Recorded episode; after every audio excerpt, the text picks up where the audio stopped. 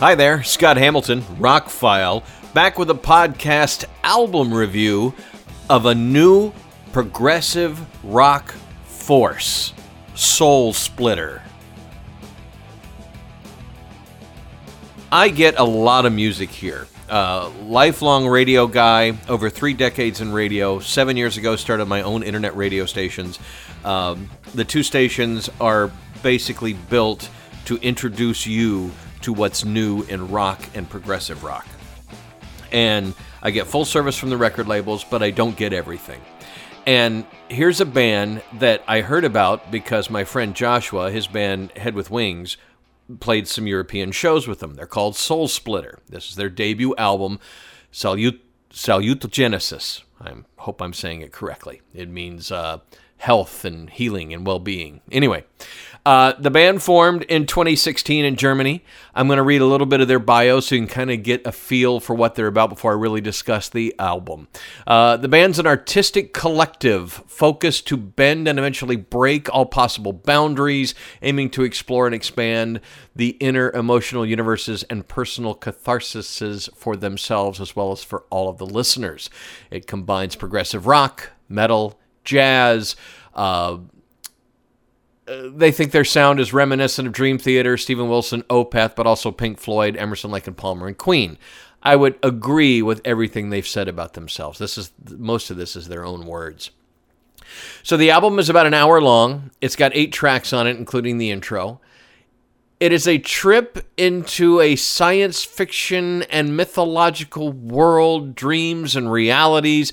They're getting some animation made to go along with it. Album was released in October. I actually bought a copy because the record label did not send me one, and I read so many great things about it. I wanted to hear it for myself.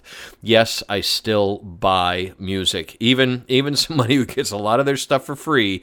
If I really like it and I want a hard copy, I I bought the Tool, I bought the Opeth, I bought the Soul Splitter.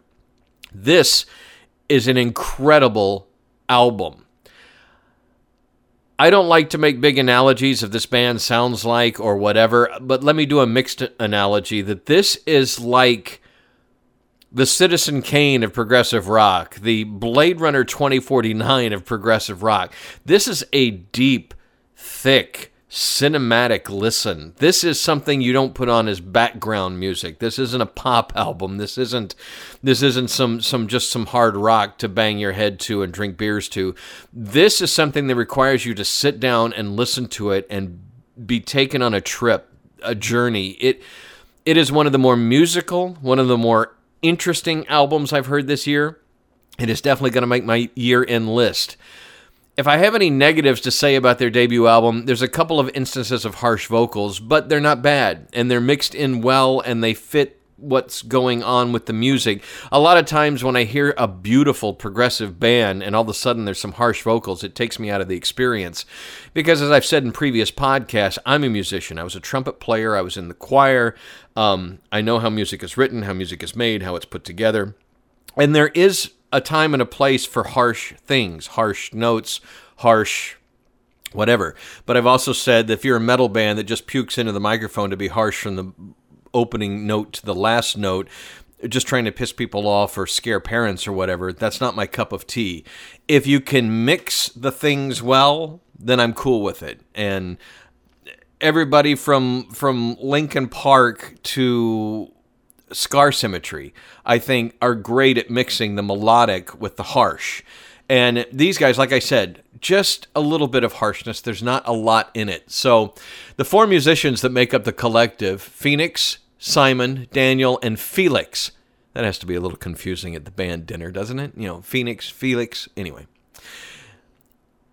again, it is one of the most interesting, one of the most musical, one of the most impressive albums I've heard, and that is their debut album that they started writing it in 2016 and finally released it in October of this year. Blows my mind. There are very few bands that will spend that much time um, crafting an album and enlisting other artists to join them and tried to get this artistic vision out. Like I said, there's some hand drawn animation and other things coming that will illustrate the journey that this album takes you on. Song titles are like The Transition, The Maze, The Sunset, The Dream, The Eye of the Cyclone, The Sacrifice. You know, and songs range. There's a couple of really short songs, and then there's 8, 9, and 11 minute tracks one song will take you through more music than most of the average music you hear on the radio. Uh, like I said, it's a mixture of metal, prog, rock, jazz, um, ambient. It it really evokes a lot of imagery in your head. Like I said, I, I this is an album I can definitely des- describe as a cinematic experience that just putting it on will draw you into it.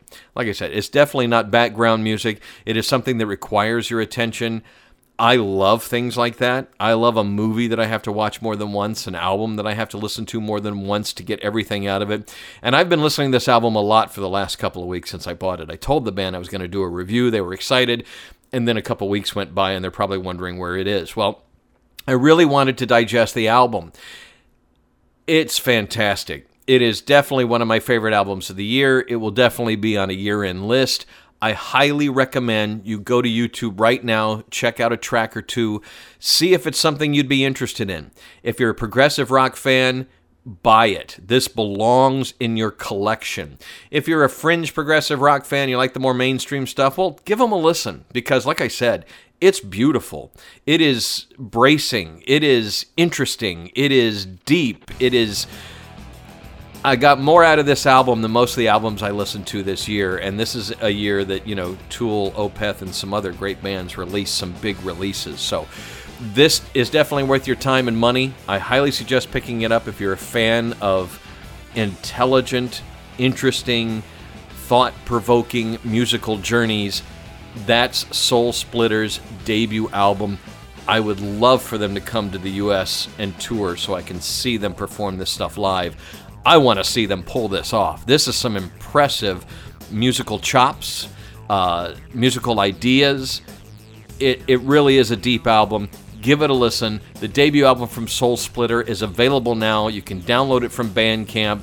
Uh, you can stream it on Spotify. You can buy a hard copy on CD. I highly, highly recommend you get into Soul Splitter. I also have to add that I liked it so much, I put it on the radio. Uh, they are now playing on Rockfile Radio Ice. That's my progressive rock station that I mentioned at the beginning of the podcast.